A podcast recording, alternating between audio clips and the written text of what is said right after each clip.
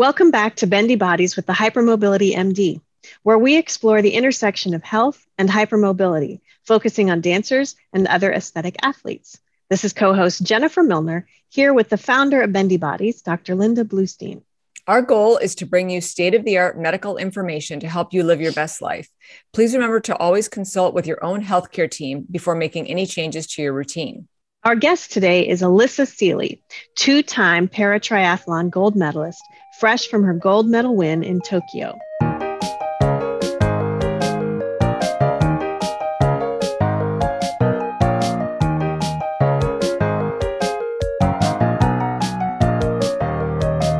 Hi, Allysa, and welcome to Bendy Bodies. Hi, I'm excited to be here this morning. So, Allysa, before we go any further, can you give us a little background both into your health journey and your competitive career? Yeah, I was diagnosed in 2010 with Chiari2 malformation, basilar invagination, and Ehlers-Danlos syndrome after about two and a half years of seeking a diagnosis and, and being in and out of the hospital. Growing up, I was a very, very, very active kid. Um, I did every single sport my parents could put me into t-ball soccer baseball um, karate gymnastics dance uh, you name it i did it and i just had a ton of energy and loved being active. I finally found my place in competitive dancing and in competitive running. And that is where my career in triathlon stemmed from. And in college, I switched from running to triathlon and I have not looked back. I love the juxtaposition of competitive dancing and competitive, you know, what most people consider a sport instead of dance. I love that you did both of them and I'm sure enjoyed both of them and got something different from each of them. That's very cool. Yeah, I, you know, absolutely believe that every sport, every activity has something to teach you as a person, as a human, and as an athlete. And my strength is the run in triathlon. Um, it has been described as my deadly weapon many times um, because that is typically where I finish races and put my competitors behind me. Um, but I do credit dance for that. Learning how to use my uh, feet at a young age, now my foot, um, has been really helpful in running. Uh, they're very similar uh, mechanics in the way you use your foot when you're dancing, jumping, um, gliding across the stage, and when you're running. And if you know how to use your feet properly, it prevents injury and definitely helps your run form. That is a great connection. And I often hear dancers are encouraged to start running as sort of a cross training conditioning for the aerobic aspect of it. And something that they don't think about very often is that their form for running needs just as much attention as their form for dancing. So I love that you're talking about how you could take the training that you did in dance and add it to the training that you needed for running. So it's not just going out there and seeing how fast you can go, but there's technique to it, there's biomechanics to it. And so you want to apply that same attitude of that towards running as you do towards dancing, or you should, right? For everybody out there trying to do more than one sort of exercise. Absolutely. Which is a great thing to do because we know that that's being more diverse is tends to be better for your body. Well, Allysa, you are a multiple gold medal athlete, as well as someone with multiple complex medical conditions, including Ehlers Danlos syndrome and others, as you've already mentioned. How have you been able to compete at such a high level despite having so many health challenges? Sheer stubbornness and a team that I have built over the years that has supported my dreams and been willing to improvise, to look outside of the box, and to come up with solutions when problems arise. That's fabulous. And you mentioned about being diagnosed with Chiari2 malformation, basilar invagination, and EDS. Um, can you walk us a little bit more mm. through that diagnostic journey and how those conditions impacted you? Yeah, after my diagnoses, I looking back and when doctors started asking questions, I've had symptoms my entire life. I've dislocated joints my entire life. I've um, subluxed joints my entire life. As a kid, it was my like what we called stupid human trick. I would just like pop my joints out and pop them back in, and people thought it was disgusting and hilarious all at the same time. and it just was what it was. Like I had no idea that that was something that was wrong. Um, you know, I was obviously as a dancer, I was always very flexible. I did gymnastics as well. Never had to work for my flexibility. It was super easy. Sometimes being the center of some jealousy because of it when others were working really hard to get their splits. And I was like, okay, this is boring. Let's do something else. As I grew, my symptoms got more severe uh, with time. And I would say, uh, or some of the secondary diagnoses became more evident. Um, we think I've probably had gastroparesis my entire life, but it became pretty evident about third grade and continued to get worse throughout high school and into college. Um, but because I was a dancer and a, a, runner, it was automatically an eating disorder. And it was, you know, there was nothing actually wrong with me. And they decided this with no testing. So in high school, when things started to get really bad, my POTS started to get worse. I would pass out standing up. I would, you know, shaken practices. I wasn't able to eat enough. I was throwing up. I just hid it from the world. Doctors didn't believe me. And so I wasn't going to tell anybody else about it. I was just going to keep my head down and I was going to do whatever I could to accomplish my dreams. It was finally in college that things got to a breaking point. I was having seizures. There were times when I would stop breathing. And that's when I could no longer hide that something was truly wrong. I was in and out in and out of the hospital, being gaslighted by physicians and told that there was nothing wrong with me. It was all in my head. I was doing it for attention and a whole laundry list of other excuses. At the time, I was working for a doctor, and she did believe me. She saw it with her own eyes. And one day we sat in her office at the end of the day, and she called my neurologist and was like, I'm not getting off the phone with you until something is done. Something is very seriously wrong. This is not psychosomatic. This is not in her head. She's not attention seeking. Something is wrong. And she's like, in any ways, nobody can psychosomatically stop breathing. That is not a thing. Like that does not happen. And he continued to ignore it and do nothing. So I tried to continue on with my life. I was a collegiate athlete. I was a full ride scholarship student in, in college. And I was doing the best I could to just make it by. And it was the doctor I worked for. She's the one, uh, PA who worked in her office, is actually the one who suggested Ehlers-Danlos syndrome. And it was actually pretty early in the, these two and a half years I mentioned earlier. But at the time, I mean, this was 15 years ago, very little was known about it. Very little was known about his comorbidities, that any of this was related, or that it was anything more than just like, okay, my joints dislocate. And so although I had that diagnosis, it wasn't really helpful in getting any help at the time. And so, after being in and out of the hospital for years, uh, getting no answers from doctors, I finally was at my wits' end and I pulled all of my medical records from the hospital and started going through them page by page and Googling anything I didn't know, searching answers myself. And Unfortunately, I had started at the most recent medical records when I should have started at the beginning. I got all the way back about 7,000 pages and saw on my very first CT scan that the Chiari malformation was there. And the neuroradiologist who read it suggested being referred to neurosurgery immediately. That was never done. It was ignored by the neurologist I was seeing. And he just continued to tell me there was nothing wrong with me and that it was all in my head. So I did a little Google search just to find somebody who treated Chiari, and I called the.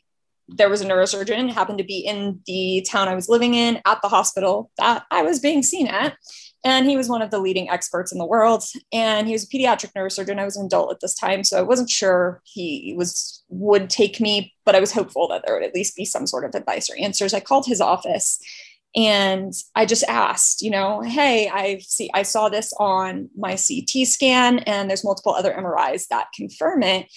Do you have any suggestions? And the person on the phone is like hold on a second let me get you the nurse. And so i speak with the nurse and she's like what now tell me exactly what your scan says. So i read it i read it to her the herniation and everything. She asks about my symptoms the uh, seizures, the episodes where I would stop breathing, the passing out, all of that. And she's like, hold on just one moment. She puts me on hold. Me not thinking anything of it because you're put on hold by doctors all the time, right? She goes and gets the neurosurgeon. He answers the phone and he's like, Can you send me those reports right now? And I'm like, Well, they're in your hospital system. Like, you could pull up the images. And he's like, Oh, perfect. So he pulls them up on the computer and he's like, How soon can you come in? And so I saw the neurosurgeon that day. And within days, I was having surgery, and so many of my symptoms were relieved shortly after that point. Wow.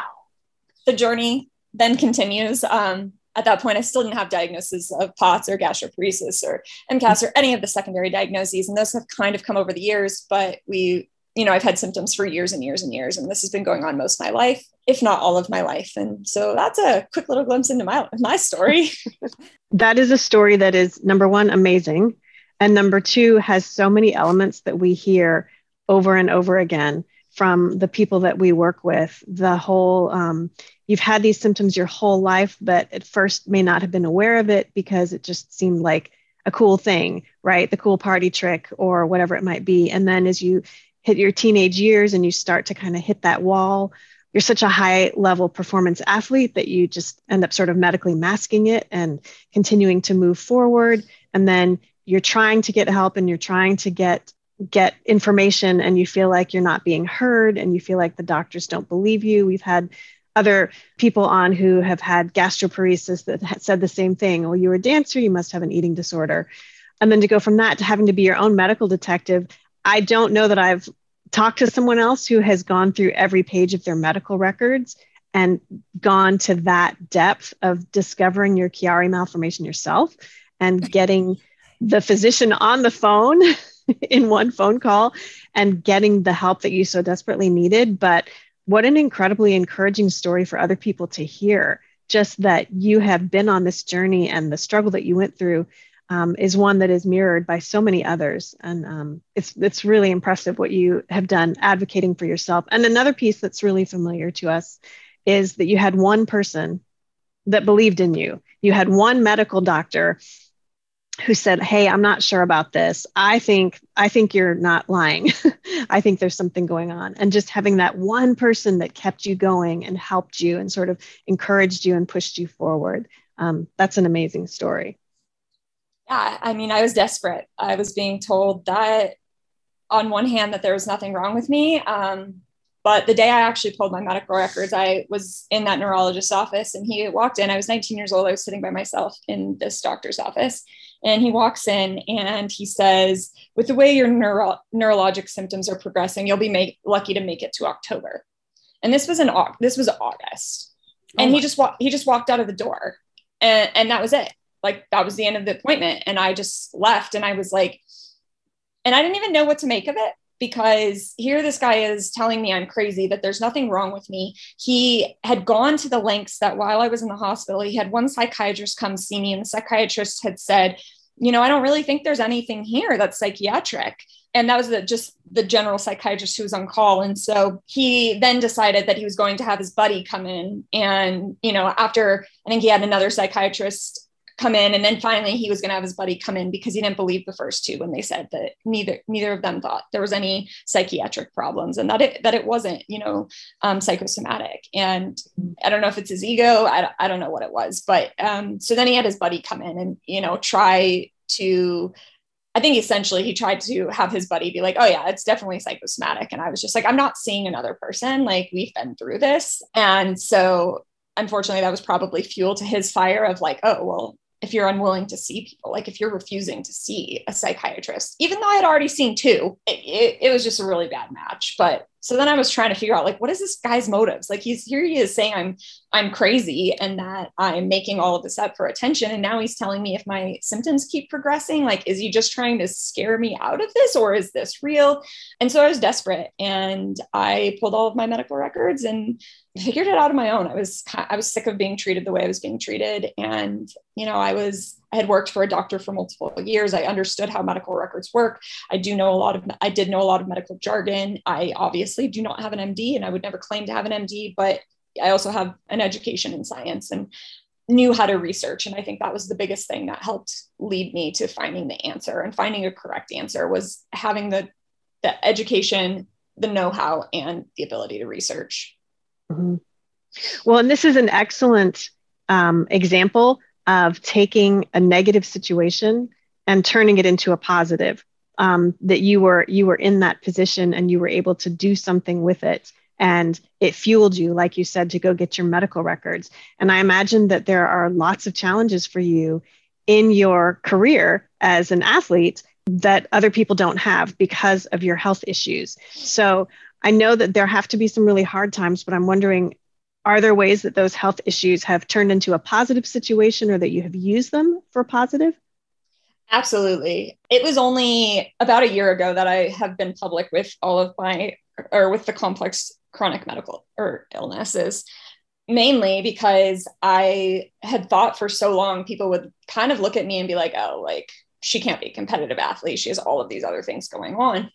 But the reality is, is it has made me the strongest person. The things I've dealt with my entire life, um, being told I can't, being told that this would never happen, that would never happen, that I can't do this, or you can't do this, you can't do that, you can't be an athlete who's on TPN, you can't, you can't, you can't, you can't and I found a way. And so, you know, it's kind of for so many years hiding it, it taught me how to mask pain. And some of that came from being an athlete prior, you know, to all of this. But then it has kind of reinforced that. And so when I'm on the race course, I've had so many competitors say to me, we never know like how you feel because we cannot read you. Like we don't know mm-hmm. if you're dying we don't know if you're hurting or we don't know if you're just out for a Sunday stroll. Like your face does not tell us anything. And, you know, I think, I think that's really real. Um, I've learned to push through the pain, learned to push past the pain. And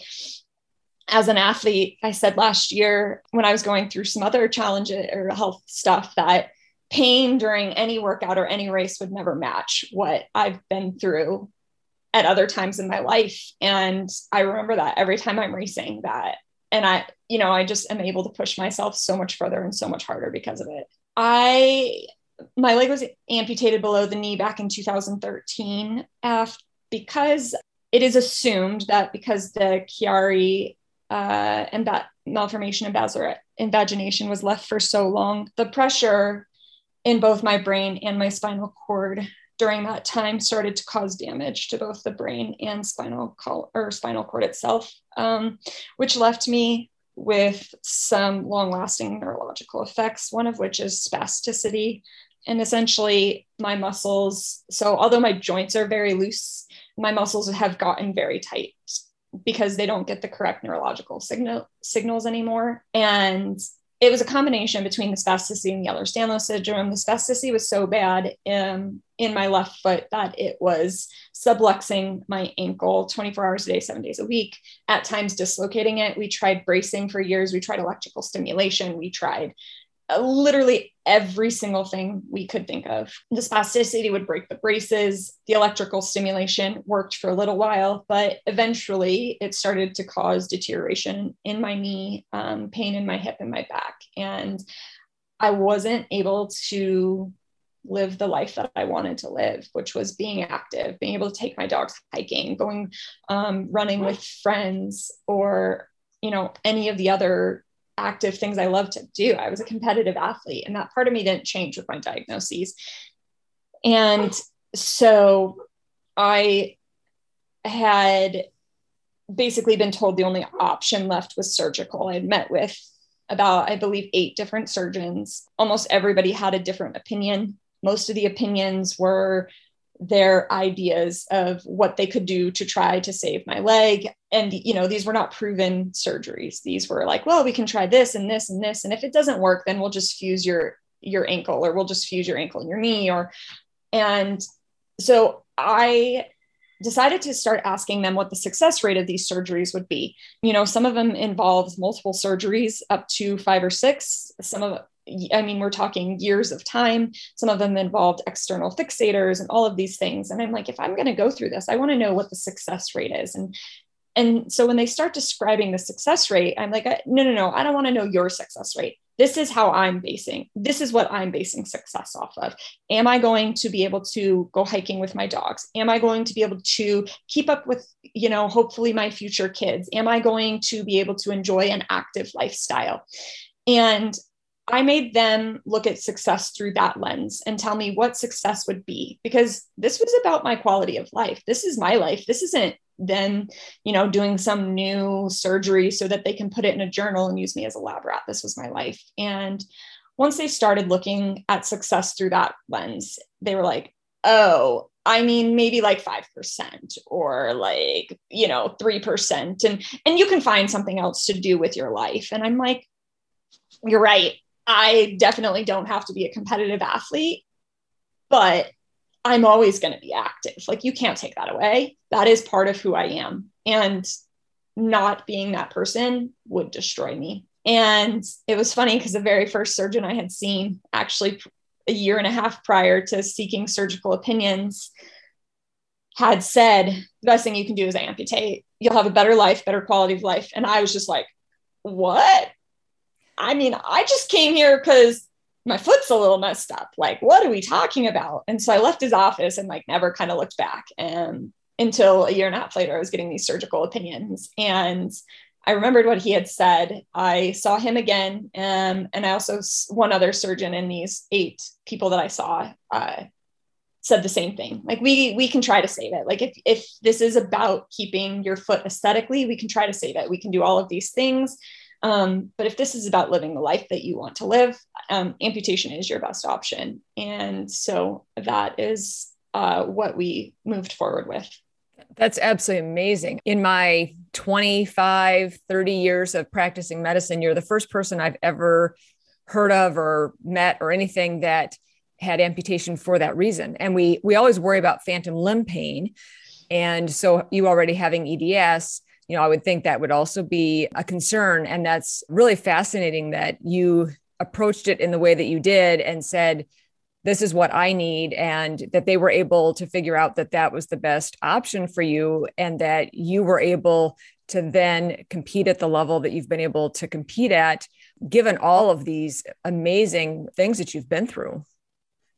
Yeah. I mean, you know, when we were talking surgical options, elite athletics was off the table. It was not something that was considered in the decision I was making. And we knew surgery was necessary. My foot was losing circulation, it was getting sores on it and infections. So we knew no matter what, surgery was going to have to happen. But I think for myself, I, I, made the best decision possible. It had been three years that we had been trying everything we possibly could to get my foot back into its socket, to get circulation, to make sure that it was not going to cause damage to my knee and to my hip. And honestly, I have never second guessed the decision. I have never even you know the only time i ever think about it is when somebody's asking me about about it on podcasts or for interviews or whatever it is because you know, in four weeks I was walking, in eight weeks I was running, and had my life back after three years. Um, and, and, to be fair, that is not normal. That is not a normal timeline. So if anybody hears that that is right. experiencing amputation, please do not expect that. right. I was like, right. I don't know, just like some freakishly hum- unhuman thing. I don't know what happened, but yeah. So let's not let's not set expectations based off of that, please. Oh my goodness. And and you obviously are an incredibly strong-willed person, extremely motivated, have an incredibly positive attitude. I imagine that there's been some pretty hard days, both physically and emotionally. Can you share any tips for our audience or strategies on what you do in order to get through some of those hard days? Yeah, you know, I think there's a few things I use. The first being that the days that I'm just like not feeling it, uh, that you know things are not going well i have learned that for myself my symptoms are typically better. If i am up and moving around my blood pressure does better. If you know i'm not laying in bed for extended periods of time i'm not sitting down a lot. And so i do try to get up get active. And there's things that i've done long term to control symptoms but there are also things that i do in the moment some of the long thing long term things that i have found to be very very helpful and i absolutely understand and know this is not an easy journey but one of the best things that I did for myself. And one of the hardest things was to put on muscle mass. Having, you know, problems getting nutrition, it was really hard for me to keep on weight, but being able to put on muscle mass has protected my joints. And then also specifically putting muscle mass on my, my lower body has helped significantly with my symptoms of POTS. There is a caveat to this. It has to be kept up. If I stop training, if I stop working out, which our bodies do need, our bodies do need rest I lose weight very, very quickly and my symptoms come back very, very, very, very quickly. For example, after Tokyo this year, we rushed into Tokyo. Um, you had mentioned I had endocarditis. I had endocarditis in October of 2020. The games were in August of 2021. Um, the endocarditis turned into endocarditis itself is life threatening. Um, I had multiple reactions to medications and other things. Um, so it turned into a mess. Long story short, I was in the hospital from essentially October to the middle of February and was not back training until the middle of March. I had to qualify for the games in June and compete in August. So it was a very condensed timeline. So when we jumped in, we jumped in full force. There was no like build into exercise or anything like that. My body was in a state of stress constantly from this time we started work training to after me finishing competing.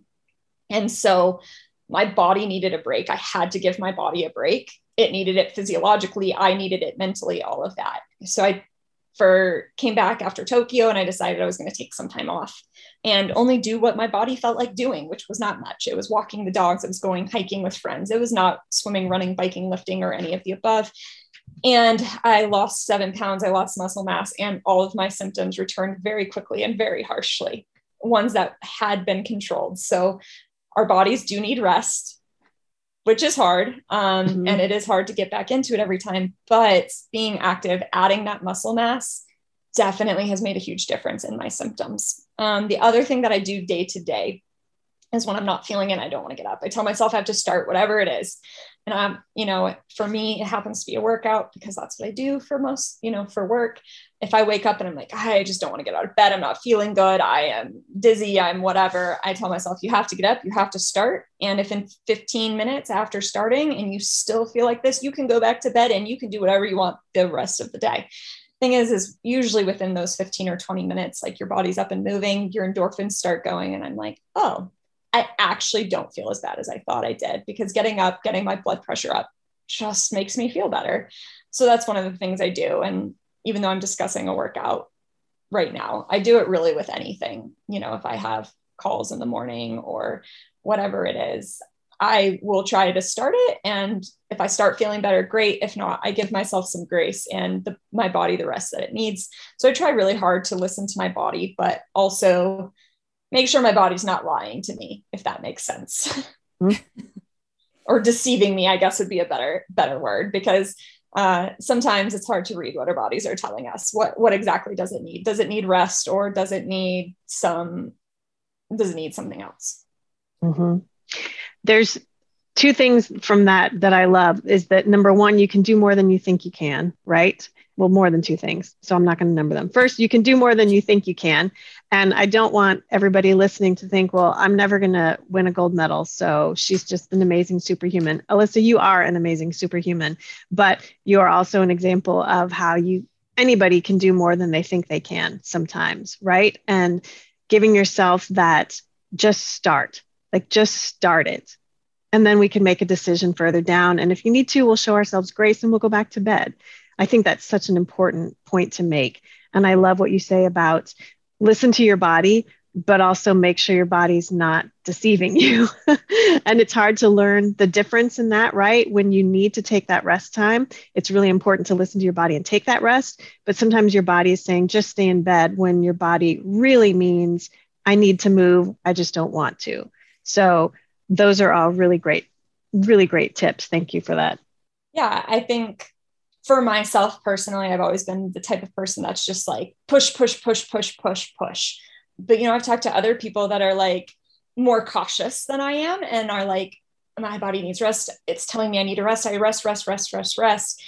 And although these are two opposite reactions, I think they're exactly the same. You know, it's us not understanding our bodies. And it has taken me years to learn that pushing through everything is not going to accomplish what I want it to accomplish, but also doing nothing is not going to accomplish what I want to accomplish. And so we have to find the middle the middle ground. We have to learn how to communicate with our bodies and we have to learn how and when it is appropriate to push through uncomfortableness and when to offer ourselves grace. Definitely. I think that's all so important. And another thing that I wanted to um, dive in just a little bit deeper when you talked about muscle mass, I could not agree more when it comes to POTS symptoms. I that's definitely something that I see in my patients as well. And I hear so often people say that I that they have difficulty building muscle mass. And and personally, as someone also that has EDS, I have tremendous difficulty um, putting on muscle mass. I would love to know how what strategies you used that were successful for you to to build more muscle. Yeah. So um, when it comes to building muscle, I was I was hesitant at first, mainly because I knew how hard it was for me to gain weight. Right, like my body likes this weight, and it doesn't matter what I do. Like this is the weight my body is going to be. It is going to always tend, you know, to lose weight over gaining weight. Um, it's been like that ever since I was a child, and so when we had discussed adding muscle mass. Um, and I discussed this with my athletic team, not with my medical team. I was hesitant because I was like, I don't know how we're going to do this. I, you know, getting in the calories, all of that. So I do work with both a clinical dietitian and a sport dietitian. They work in tandem. I do think anybody that does have, you know, gastroparesis or trouble putting on muscle mass, having a clinical dietitian is helpful. I have a sport dietitian as well because they just specialize in sport itself, right? So she, the sport dietitian's job is to make sure that I'm fueling my body appropriately for sport. The clinical dietitian is like, okay, this is this is the recommendations of what you need from the sport dietitian. So how do we get that? If I was not an elite athlete, I would need I would not need a sport dietitian. And in a very long-winded way, all I'm trying to say is that a dietitian is helpful in this process and a clinical dietitian would be perfectly capable of helping you put on muscle mass. So that is the first thing is if we don't have an excess of calories then it is not possible to gain mass. That is just how the body works. If there's no building blocks there is no building. And so that is part one. Part two is with the instability in my joints with hyperextension with all of my subluxations and things like that we started at the ground level. Please do not just like go pick up a 30 pound weight and expect to like achieve something here. All you're going to achieve is injury. And when I said we started at the ground level, like we started with no weights at all. We started with just body movements, learning how to move my body in a safe and healthy way, learning proper range of motion. Those are things that you have to accomplish first. If you do not have that, you're just going to cause an injury. And this is not this is not just for people with the EDS this is literally for everybody. Like the strength and conditioning sure. coach I work with, he does this with every single athlete he works with because the main purpose of strength training is not necessarily getting stronger, it is keeping your joints and your body healthy. So if you don't know healthy ranges of motion, how are you going to keep your body healthy? So that is step one. There are a lot of resources. If you don't have access to a team, I do understand I have access to more people given my career choice. Um, but if you don't have access to a team, there are a lot of resources online, videos, and things like that. Just make sure that the ones, the resources you're looking at are coming from reputable sources and are not just some fitness bro like shooing out anything he can for views and likes. Um, that is the best advice I can offer. But there are good resources online. And I'm actually currently working on a YouTube series to hopefully help people that don't have the resources I do with some of the things I've learned. The next step is adding in very lightweight. That can be done with resistance bands. Um, you can get a set of resistance bands off of Amazon or eBay or wherever you choose to shop for about $30, and that will take you a very long way. So you don't need to spend thousands and thousands of dollars to make this happen. And with the resistance band, you start with the lightest one and you continue working on those same motions, um, not extending past a healthy range of range of motion, making sure that you're engaging the correct muscles and you know trying to stay balanced on each side. Everybody has one weaker side, but we need to try our best to stay balanced. And from there, we can start adding weight. And so when people see, you know, me posting videos on social media or this or that with weight, that took years to achieve. That did not happen overnight. That did not happen in a month. That did like that literally happened in over years. Um, and so that's kind of step two to two to this whole process. The good thing is they can be done at the same time while you're working on your nutrition and making sure you're getting enough calories and protein and all of that, you can be starting the range of motion and the band work and all of that as well. So it's definitely a concurrent process, concurrent process that can be happening at the same time and and this just comes back to the one of the themes that is coming out of this conversation which is that it's a long process right the diagnosis might be a long process the training should be a long process so for you it was a condensed process to get to the tokyo games. Uh, building muscle mass is a long process. Figuring out the balance that your need that your body needs is a long process. There's just there's a lot to that. One of the things I have wondered about for you that is that since you are an elite athlete and you travel the world, as a person with multiple medical conditions, how do you prepare for international travel and making sure that you are going to have the support that you need? I know that travel is a big issue for even our high level athletes that we work with to make sure they have some sort of medical stability, some sort of team in place, or the ability to get the care that they need. So, how do you make that happen? I like to call it organized chaos and sometimes a little more guts than I probably should have. Um, but no, it is hard. It is really hard. Um, I when I travel, I ha- travel with a lot. Um, I have my nutrition. I have um, my medications. I have everything that normal people don't have. Um, I can't just walk into a new uh, restaurant to get my nutrition. I have to bring it with me. And that is not easy, um, especially not easy when you're traveling across the world or when you are traveling somewhere where you have to be for multiple weeks and your medications expire or this happens or that. You've got customs to deal with and everything. You have to educate yourself. You have to be prepared. Every time I travel somewhere, I make sure that I have researched what the local or if there's a local english speaking hospital. If not seeing what translation services are in the country. Not everybody has the same laws as the us that is something you have to realize. ADA is the americans with disability act. It is not valid anywhere else in the world. So you need to know where you're going. You need to know their customs there's their laws and their rules um, to be the most prepared. So everywhere i go i do I do my research. I if there's an English speaking hospital, I have all of its contact information just in case I need it. I um, if there's not an English speaking hospital, I know how translation services work. Do I need to hire a translator? Does the hospital provide a translator? Is there somebody, you know, within the race that I'm going to that would be able to translate? Do they have medical services? All of those things. And I just try to be as prepared as possible. Things happen. I've only ended up in a hospital in a foreign country once, which I think is a very good record, but I just try to be as prepared as possible. I, you know, and to just make sure you are advocating in a way that is appropriate based on the customs and the traditions of the place you are traveling to. They, like I said, you know, ADA is just American. I think that is one thing that makes me cringe when people are like, but they're not following the laws. I'm like, well, it's not their law. They don't have to follow it. Places don't have to be accessible. They don't have to offer translators. They don't like, and a lot of countries don't. And so you have to be prepared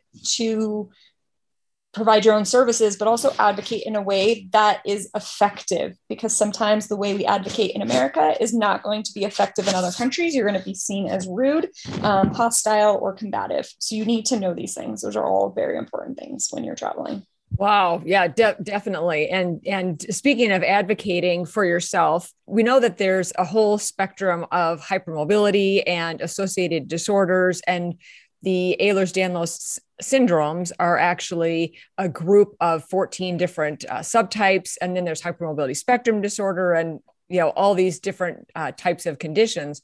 For these people who are listening and are wondering about maybe it's the advocating or any of the other aspects that we've talked about is there anything in particular that you would like someone to know that has hypermobility spectrum disorder or one of the Ehlers-Danlos syndromes I think the biggest thing, I think there's a few things. I think the first is a diagnosis is not an end all be all. If you're not getting a diagnosis, it's not the end of the world. I know some people can get very hung up, and sometimes, yes, it does help mentally to know, like, okay, this is what is wrong. But you can take steps to try to improve your quality of life, even without a diagnosis. Believe me, most everything I've done to improve my quality of life has not come from a doctor. Actually, almost everything has not come from a doctor. A lot of it is lifestyle choices that I've made personally. Like I had mentioned, it's putting on muscle mass, it's finding the right balance between being active and giving myself grace, it's learning how to communicate with my body, it's all of those things. So if you're in the process and you just feel like of trying to get a diagnosis and you just feel like you're not being heard, take a step back and ask yourself, is what I'm putting myself through going like is this having a diagnosis is it worth what i'm going through currently for my mental health just to have this label or if it's not, maybe I can take a step back and start doing some of these lifestyle changes on my own. Maybe I can start learning, you know, appropriate ranges of motion. Maybe I can start learning what what my body wants from me and how you know how best to serve my body to get the best out of my quality of life because dude at the end of the day a label is not worth the turmoil and i was in a position that i needed life-saving medical treatment i just see people so frustrated because people aren't listening to them. And I'm like, it might feel better for five minutes to have that diagnosis, but is it worth what you're going through right now? And it's a decision we all have to make individually, right? Maybe it's worth stepping back and trying to make these lifestyle changes, giving yourself a break and showing yourself some grace. I think that's all it is because it is hard. Um, being gaslit by physicians is hard. Being not not being believed is hard. Not all of those things. And, and let me tell you, the diagnosis doesn't doesn't necessarily change that either. You're still going to be gaslit by physicians. You're still going to find physicians who don't believe you or don't believe in EDS or anything else. That is all still there. So that's my first piece of advice. The second is that there are options to make our quality of lives better. I just really hope nobody finds themselves in a pattern of self despair or destruction because you can live an amazing life. And I don't want this to come from like, oh, well, you're a gold medal athlete standing on top of the world because I've been in your shoes. And the reality is, we all have our gold medal goals, right? And that might be like being able to take your kids to the park. And if that is your goal, that is an amazing goal. It is a worthy goal. It is a good goal to focus on. So don't take other people's level of perceived success as what you can or cannot do. Every single one of us has different goals, different aspirations, and different lives. And some things mean more to others than they would to ourselves. And so there are ways to achieve what you want to. You have to have hope. You have to be willing to be uncomfortable at times because it is only through being uncomfortable that we do make these gains. Um, and that's hard. And some people are better at being uncomfortable than others, but all of us can do it. We all have that power too. We just have to find the strength. And usually is that that is through focusing on a goal or focusing on something that we want to achieve. And if you are finding yourself in like despair or this pattern of self destruction or not wanting to do anything, feeling hopeless, please find somebody to talk to. Please find help. Please find a counselor. It is worth it. Feeling better, being able to enjoy life, that quality of life, like I mentioned earlier, is the most important aspect. And if it's helpful, take some of the steps that I've done for myself. Take to your doctor, like, this is what I consider success. How do we reach it? Don't let them define success for you. Define it for yourself um, and be confident in how you want to define it. Wow. Okay. I feel like that was just an amazing 20 minute inspirational TED talk in about two minutes of conversation. so thank you for coming to my TED talk. that was really great because it feels like I can tell that everything that you are saying is coming from a very real p- place of hard won information, right? This is not something that you read in a motivational book. This is something that you have learned the hard way through walking this really long road, oftentimes in a very lonely way.